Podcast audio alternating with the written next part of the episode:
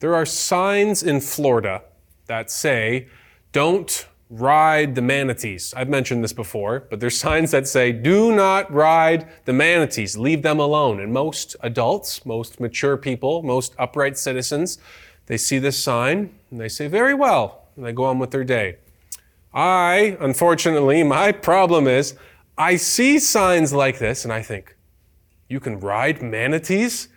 That's incredible. Giddy up. Let's find a manatee. I want to do this. Okay. Manatees, they're kind of like a walrus, hippo, mermaid type thing, but I've never been good with rules my whole life since day one. I kind of, uh, I have a, a superpower. I'm able to sense big bureaucracies and unnecessary rules, and it makes me upset. When I went to Tyndale during my first year, I lived on residence with some friends, and every single month they had to add more rules because of the stuff that I was doing, because of what we were getting up to. And they probably thought, you know, we'll add some rules. That'll stop them. It only made me more powerful. God help me. Now, I was blessed to grow up in a Christian home, grew up going to church, and there was kind of a, a tension. There was something that I started to recognize over time. I would hear people say, we are free from the law. We're free from the burden of trying to prove ourselves by keeping the rules. And I would hear that, but then I would hear something else. Someone would quote a passage from Romans, and they would say, you know, shall we remain in sin so that grace may abound? By no means. So we don't remain in sin to get more grace either. And I thought, well, what is it? I'm free from the law, but I still can't do what I want. I don't need to follow the law to become a Christian, but now that I am a Christian, I need to follow the law as best as I can. So what is it? Maybe you've noticed this tension before in different parts of Scripture. Some parts of Scripture will talk about God's covenant, and God will say, these are the conditions of the covenant, and if you're faithful to it, there will be blessing. But if you're not faithful to the covenant, there will be curses. You will be cut off from the covenant. There's also dozens of places in scripture where God says, like Judges chapter 2, God says, I will never cut you off. I will never cast you out. So what is it? What is this relationship between God's people and the law? What was it then? What is it now? What's our relationship with the law? We can wear clothing now made of mixed fibers. We can eat shellfish and pork, shrimp and bacon. Hallelujah. We don't have to follow all the ceremonial laws. Today we're going to be answering this question. What is my relationship with God's law? And how you understand this topic will completely determine how you understand Jesus and how you relate yourself with Jesus.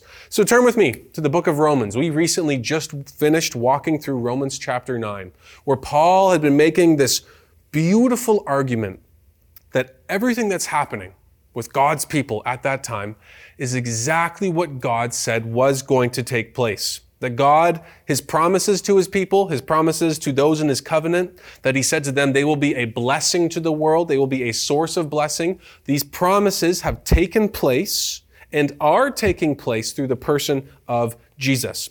God is, so at the same time, God is doing everything that He said He was going to do.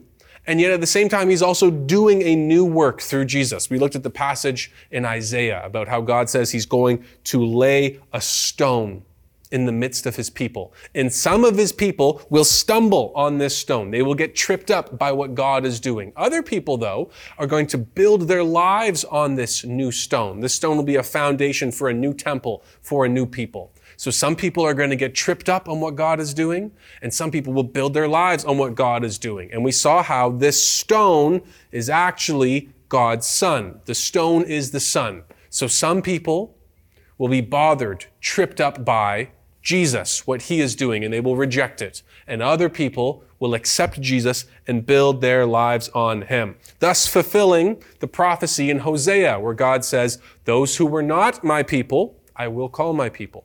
And those who were not my beloved, I will call my beloved. So, how God's own people have seemed to reject him, and those outside of God's family have now come into it. This strange and ironic reversal. That was Paul explaining what has happened. Today, he's going to be explaining the why. Why has this taken place? Why did they stumble? And answering this question of why did they stumble will help us answer our question of how do we relate to the law. So turn to Romans chapter 10. We're going to be looking at verses 1 through 4. Verse 1 Brothers, my heart's desire and prayer to God for them, he's referring to his people, is that they may be saved. So at the start of chapter 9, Paul opens it with the prayer of lament. Paul laments at the beginning of chapter 9. Brandon spoke on this about, oh, how I wish that I could trade my place for them, how I so badly want my kinsmen, my fellow people of Israel, to know Jesus. And now in chapter 10, Paul is once again praying for his people, his ethnic people of Israel. But this time it's not a prayer of lament, it's actually a prayer of petition. And if you view chapters 9, 10, and 11 as a section about Israel, Chapter 9 opens with lament. Chapter 10 opens with prayer. Chapter 11 will be a portion of praise. It's actually the same structure as a psalm or a similar composition. That's a fun fact. But here's the truth of it Paul's desire leads to prayer. I have many desires desires to ride manatees. Rarely do my desires lead me to prayer. But we see Paul modeling this posture of what's the godly response to the things that we feel in our lives. If you remember back in September, we did a series about how do we handle these negative seasons of our life? What do we do with these negative emotions that we feel? What do I do with my anger? What do I do with my fear and my disappointment? And we saw in every week, in every single psalm that we studied, that the solution, what do we do with our emotions, is not to bow to our emotions, nor is it to hide from our emotions, but we pray through our emotions. So our emotions aren't something that completely run the show, nor are they things that we just ignore and stuff into a box.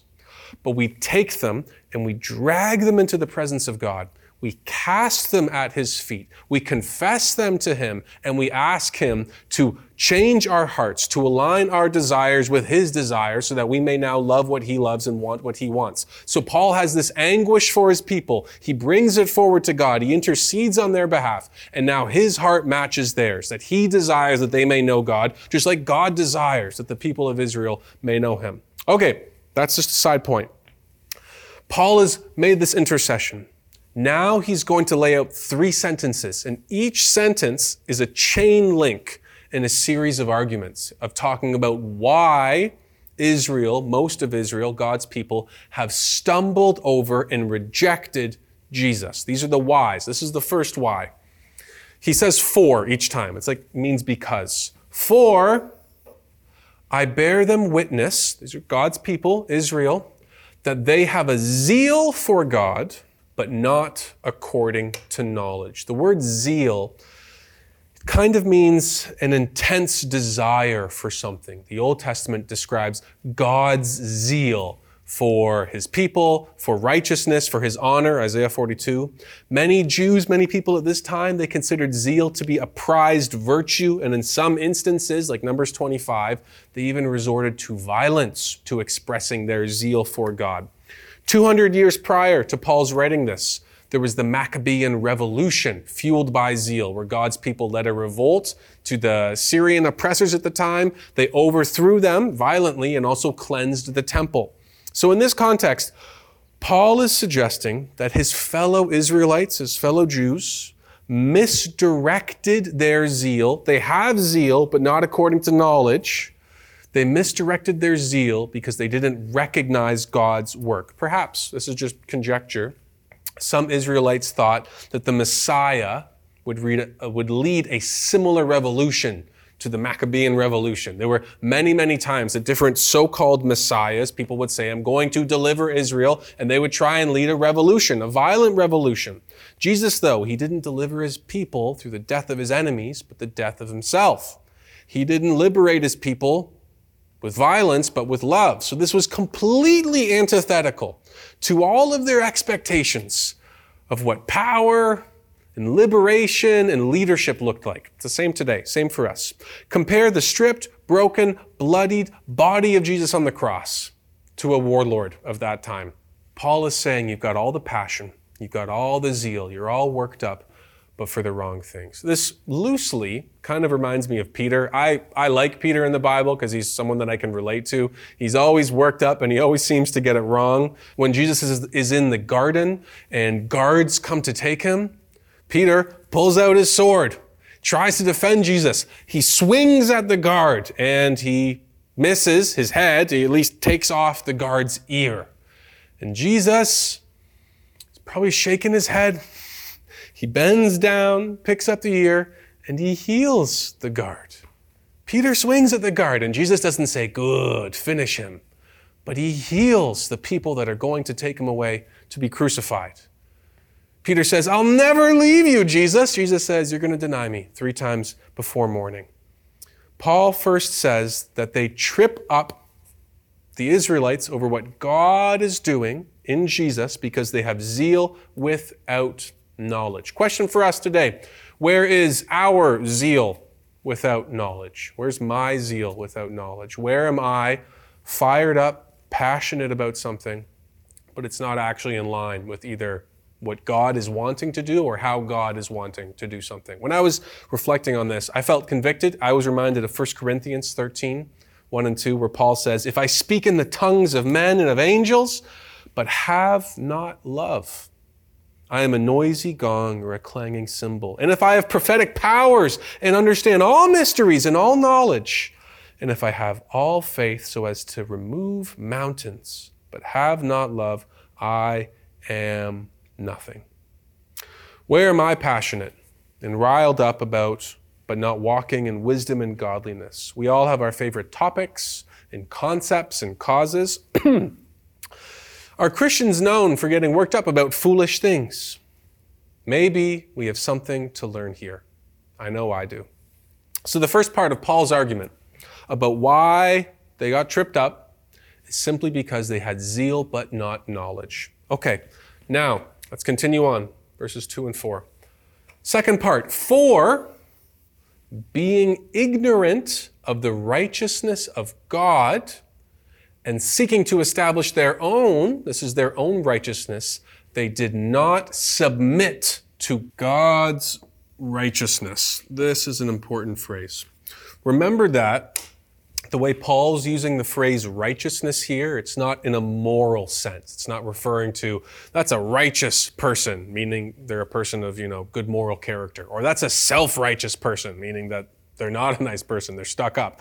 Righteousness here, it's a specific forensic legal sense of one's faithfulness to their covenant duties in this case. So when it says God's righteousness, this means his faithfulness to the covenant. And what does this exactly look like? If you want to see what this looks like, flip back a few pages to Romans chapter 3, 21 and 22. Paul explains it like this But now the righteousness of God has been manifested apart from the law. Although the law and prophets bear witness to it, the righteousness of God through faith in Jesus Christ for all who believe. So, to put this simply, God's faithfulness is shown through Jesus.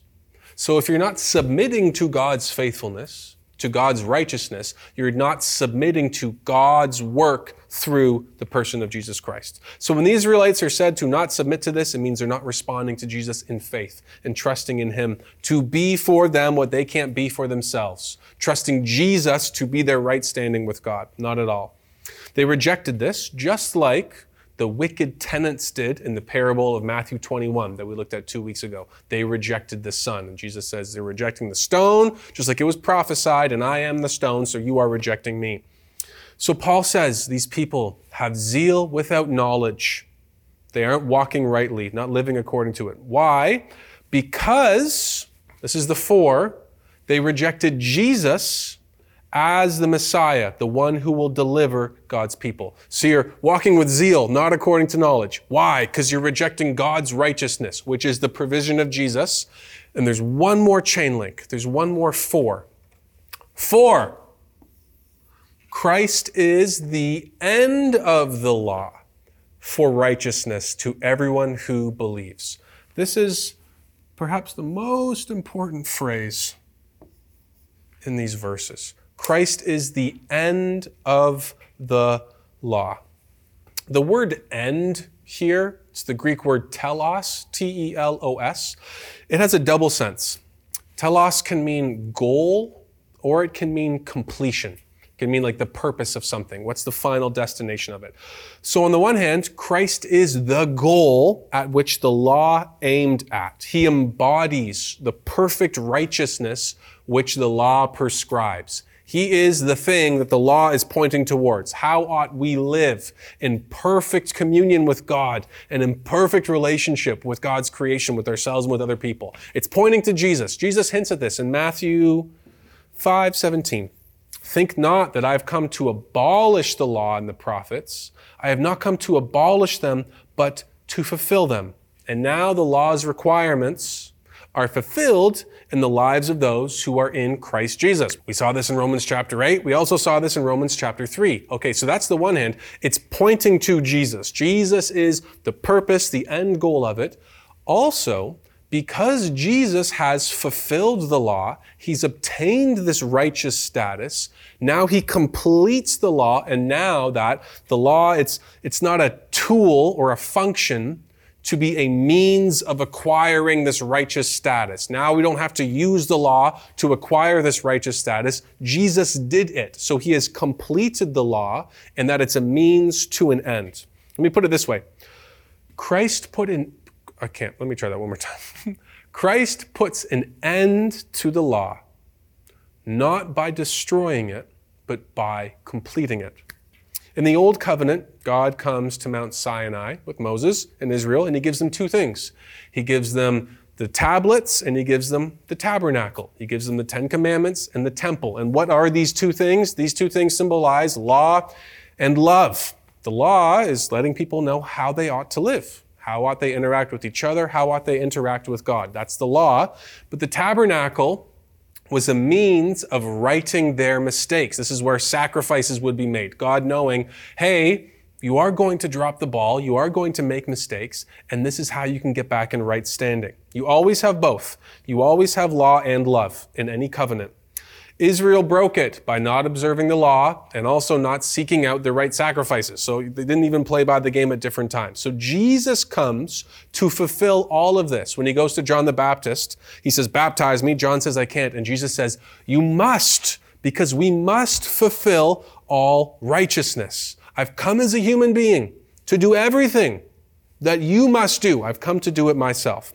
And so now on the cross, the death of Jesus brings the reconciliation of law and love. He reconciles both. Jesus took the curse of the covenant for us so that we could receive the blessings of the covenant. The covenant said, if you obey, you'll be blessed.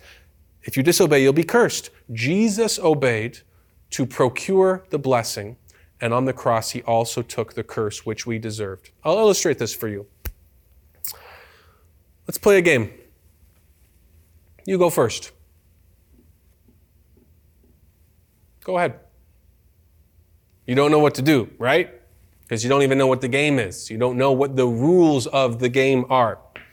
What's the point of rules? Rules, in some senses, they can provide structure, they provide the terms of engagement.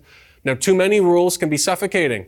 I'll point that out. But also, if there's no rules at all, it's it's chaos, it's anarchy. There is no game whatsoever. Just like with relationships, there are conditions. What type of relationship is there with this? So if the rules or laws are being observed, then the relationship, the activity, the game, it can begin. It can take place. It can actually occur and flourish at the same time. Jesus has met the conditions so that the relationship can begin. Let's say you're going on a trip to Hawaii. Father, hear my prayer. I get on the plane and I go to Hawaii. Hawaii is the destination, it's the goal. But once you get there, the trip isn't over, the trip begins. Things aren't finished, they're just getting started. So if the rules, if the conditions, if the laws are met and honored and maintained, then things can begin. But when the rule is broken, things stop. Jesus meeting the conditions of the law doesn't end the Christian life, it starts it. So, this is the chain link that Paul has been establishing for us. These three links in this chain. The reason that some of his Israelite kinsmen have stumbled over Jesus have rejected him is because, I'll show you, they have a zeal without knowledge, because they are ignorant of God's righteousness, because Christ is the end of the law. They don't have the knowledge. They're ignorant of God's righteousness because Christ is the end of the law. We could say this backwards. Look at this backwards. Start with the main conclusion, look at the premises. If you don't know that Jesus is the fulfillment of the law, then you will be ignorant, unaware of how God has put us back into right standing with Him. And if you don't know that, then you will have a zeal without knowledge. You will be trying all the more, spinning your tires and not getting anywhere, working yourself to the bone to try and attain something which you can't, and that's something Jesus already did obtain for us. So what does this what does this look like for you? Okay, this just sounds like some cool theological background knowledge about this stuff. Where do you fit in with all of this?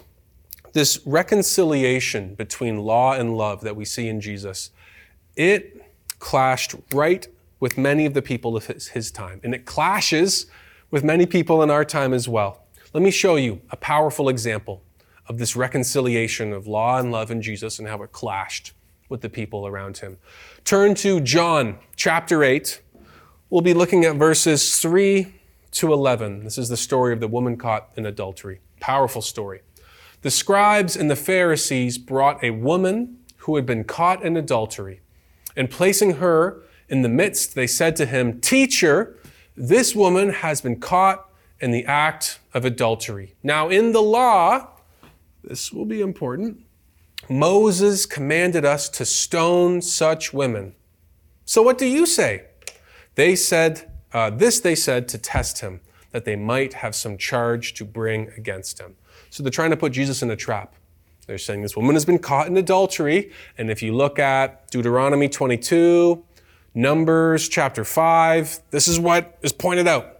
So if Jesus says, don't stone her, they can accuse him of breaking the Mosaic law, not taking the law seriously enough. However, the other side of the bind is this. If Jesus does tell them, yeah, go ahead and stone her, he'll be breaking the Roman laws at the time. They're under Roman occupation. They'll be breaking the Roman laws of the time, and perhaps the scribes and the Pharisees can come to the Romans and say, hey, Jesus broke your laws as well. So either he's breaking God's law or he's breaking the civic law at the time. How does Jesus respond? Let's keep reading. Jesus bent down and wrote with his finger on the ground. This is the first time he does this. And as they continued to ask him, he stood up and said to them, Let him who was without sin among you be the first to throw a stone at her. And once more he bent down and wrote on the ground. This is the second time. So they're pestering him. Jesus bends down and he starts to write in the dirt on the ground. And they're pestering him. They continue to ask him, Hey, hello, Jesus. Uh, Numbers 5 says we got a stone here. Are you paying attention? Are you listening? Hello, is anyone in there? What do we got to do, man? Can you hear me? They're pestering him. They're trying to pressure him. Give us an answer. Jesus stands up and says, Whichever one of you who is not, who is without sin, go ahead and cast the first stone. And then he bends down and he keeps writing. What happens? But when they heard it, they went away, one by one, beginning with the older ones. And Jesus was left alone with the woman standing before him. Jesus stood up and said to her, said to her, Woman, where are they? Has no one condemned you? She said, No one, Lord. And Jesus said, Neither do I condemn you. Go, and from now on sin no more. Now we can see Paul's three things that he mentioned about stumbling in this passage. First, we see the zeal without knowledge. God's people are told to seek justice, to love mercy, to walk humbly with their God. There is no justice here, nor is there mercy. A woman is caught in adultery. They only bring the woman forward. Adultery is a team sport, last time I checked. There's no justice here, nor is there mercy on her. They're dragging a woman in this, throwing her before Jesus, trying to catch her in this. There is also no humility in this. They're partially, haphazardly, and unfaithfully applying God's word to suit their purposes. That's one. Zeal without knowledge. They have none. Second is ignorance of God's righteousness. Hey, you say you're God? Look at what this person did. Treat them according to their works. Let their right standing before you be determined by the actions in their life. Now, they are pointing out aspects of the law, but it's incomplete. It's incomplete. Because, third part, Christ is the end of the law. It's interesting that twice Jesus is recorded as writing in the dirt with his finger. We don't know what he wrote. We don't know, but it is recorded twice. Some scholars have different guesses, theses about what he might be writing here. Augustine, the church father, the bishop, he posited perhaps that just like God himself on Sinai twice wrote out the law with his finger upon the tablets, perhaps Jesus is trying to draw some kind of parallel with him writing out something on the ground. Maybe he was writing out these passages from the Old Testament about the stoning. We don't know, but perhaps that's happening there. We don't know what he wrote, but we do know what Jesus did. So let's go forward. How does he meet this woman? First, he meets her with truth and with grace. He says, Neither do I condemn you. That's the grace. And he says, Go, and from now on, sin no more. He also meets her with truth. He's not ignoring that she was in sin, but he says, Neither do I condemn you. And he is the one person who was able to throw that stone. Of all the people in that group who could throw the first stone, who was without sin, Jesus was the only one worthy of casting condemnation. But because he also was the only one without sin, he's the only one in that group who can actually forgive her sins. Neither do I condemn you. Go and sin no more. And very soon, he will go to the cross to pay the price for this woman's sin.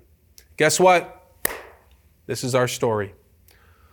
Romans 7 says that the law reveals our failure, our brokenness, our wrongdoings, our unfaithfulness to God. That the more that we try and keep it, the more we're aware of our own limitations, how much we can't be perfect, how much we're not perfect at all. We are caught in this in our unfaithfulness to God. Many times in the Old Testament, God refers to his people's unfaithfulness as adultery. We are caught in our unfaithfulness like this woman. Then Jesus comes to us. We don't go to him. And one by one, the accusers, the demands of the law leave you, and you are left with your Savior who loves you. Jesus meets the demands of the law. So your job now is not to be perfect. It's not to check the boxes, to keep the rules, nor is it, listen close, to keep track of other people's ability to check their own boxes or lack thereof. Your goal now in life is relationship with God, to build this relationship, to enjoy your relationship, to honor God and enjoy Him forever. And when we see the faults in others' lives, which Jesus does not ignore, we point them to relationship with Him as well. Why? Because if Jesus is your righteousness, if Jesus is your right standing before God, and you fail, and you fall, and you sin, and you will, the solution is not to hide away, to try and fix these things, to make yourself presentable again, and then return to God, to try to earn back your righteousness. Why? Because Paul has shown that that rejects the righteousness by faith. That rejects God's act of righteousness in Christ. And guess what? When we do that, we're following the same chain link. We will try and use our zeal for other things to convince us that we're in right standing with God. We'll try and earn our righteousness back. We'll become zealous about other things that we try and make our means of salvation.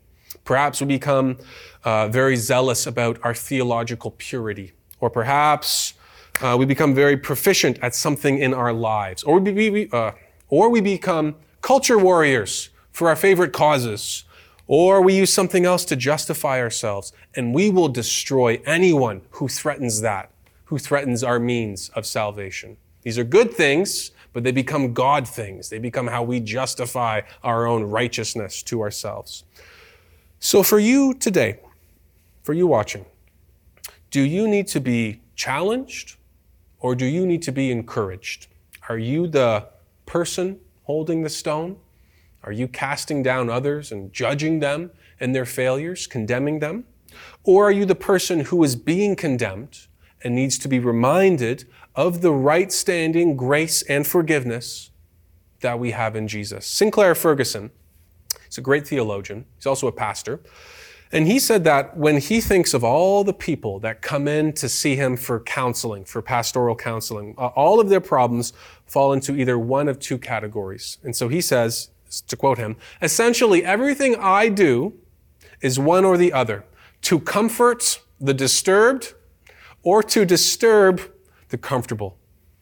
Some people, God is displeased with how they're acting and they think they're fine. And there's pe- people that God is pleased with who feel that God hates them. Some people have their consciences screwed on too loose. They're fine. Everything they do is fine. No one should have any problems with them or impose any kind of response to their actions. They can do what they want, treat people how they want. They are the arbiters, the judges, the proclamation of right and wrong. Self indulgent, putting themselves first, judgmental, using other people as a means to their end. Self centered people who are unaware of their need for a Savior. We have people in churches like this. We also have other people in churches like this. The other category are those who have their consciences perhaps screwed on too tight. They don't like themselves. They hate themselves. They look down on themselves. They think God could never love me. No one could ever love me. I am unworthy of all of these things that I've received. So it's hard for them to believe that God loves them. And there are also people like this in every church. And there's a little bit of both in each of us, but we tend to fall on one side or the other. And the way forward, this is the good news, the way forward for both people is the new covenant. The fulfillment of the law in Jesus is the response to the failures on both sides. The cross showed us how important the law is. And it also shows us how powerful and important God's love is as well. On the cross, was Jesus fulfilling the law or was he fulfilling God's love? Did Jesus fulfill the law or fulfill God's love on the cross? The answer is yes. Yes, Jesus did both. Law and love were reconciled in him. And this is where it applies to us. And now, when you believe in him, law and love are reconciled in us because they were reconciled in him. Now we do want to obey, not out of fear, but out of gratitude.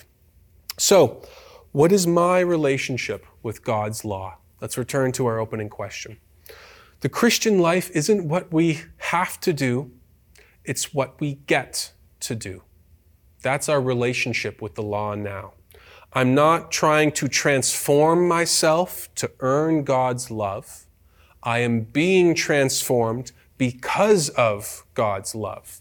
There is justification and then sanctification, to use theological terms. You are declared right in God's sight because of the work of Jesus, and then we are progressively being sanctified, being made more like Jesus. And God says, He who began a good work in you is faithful to see it to completion.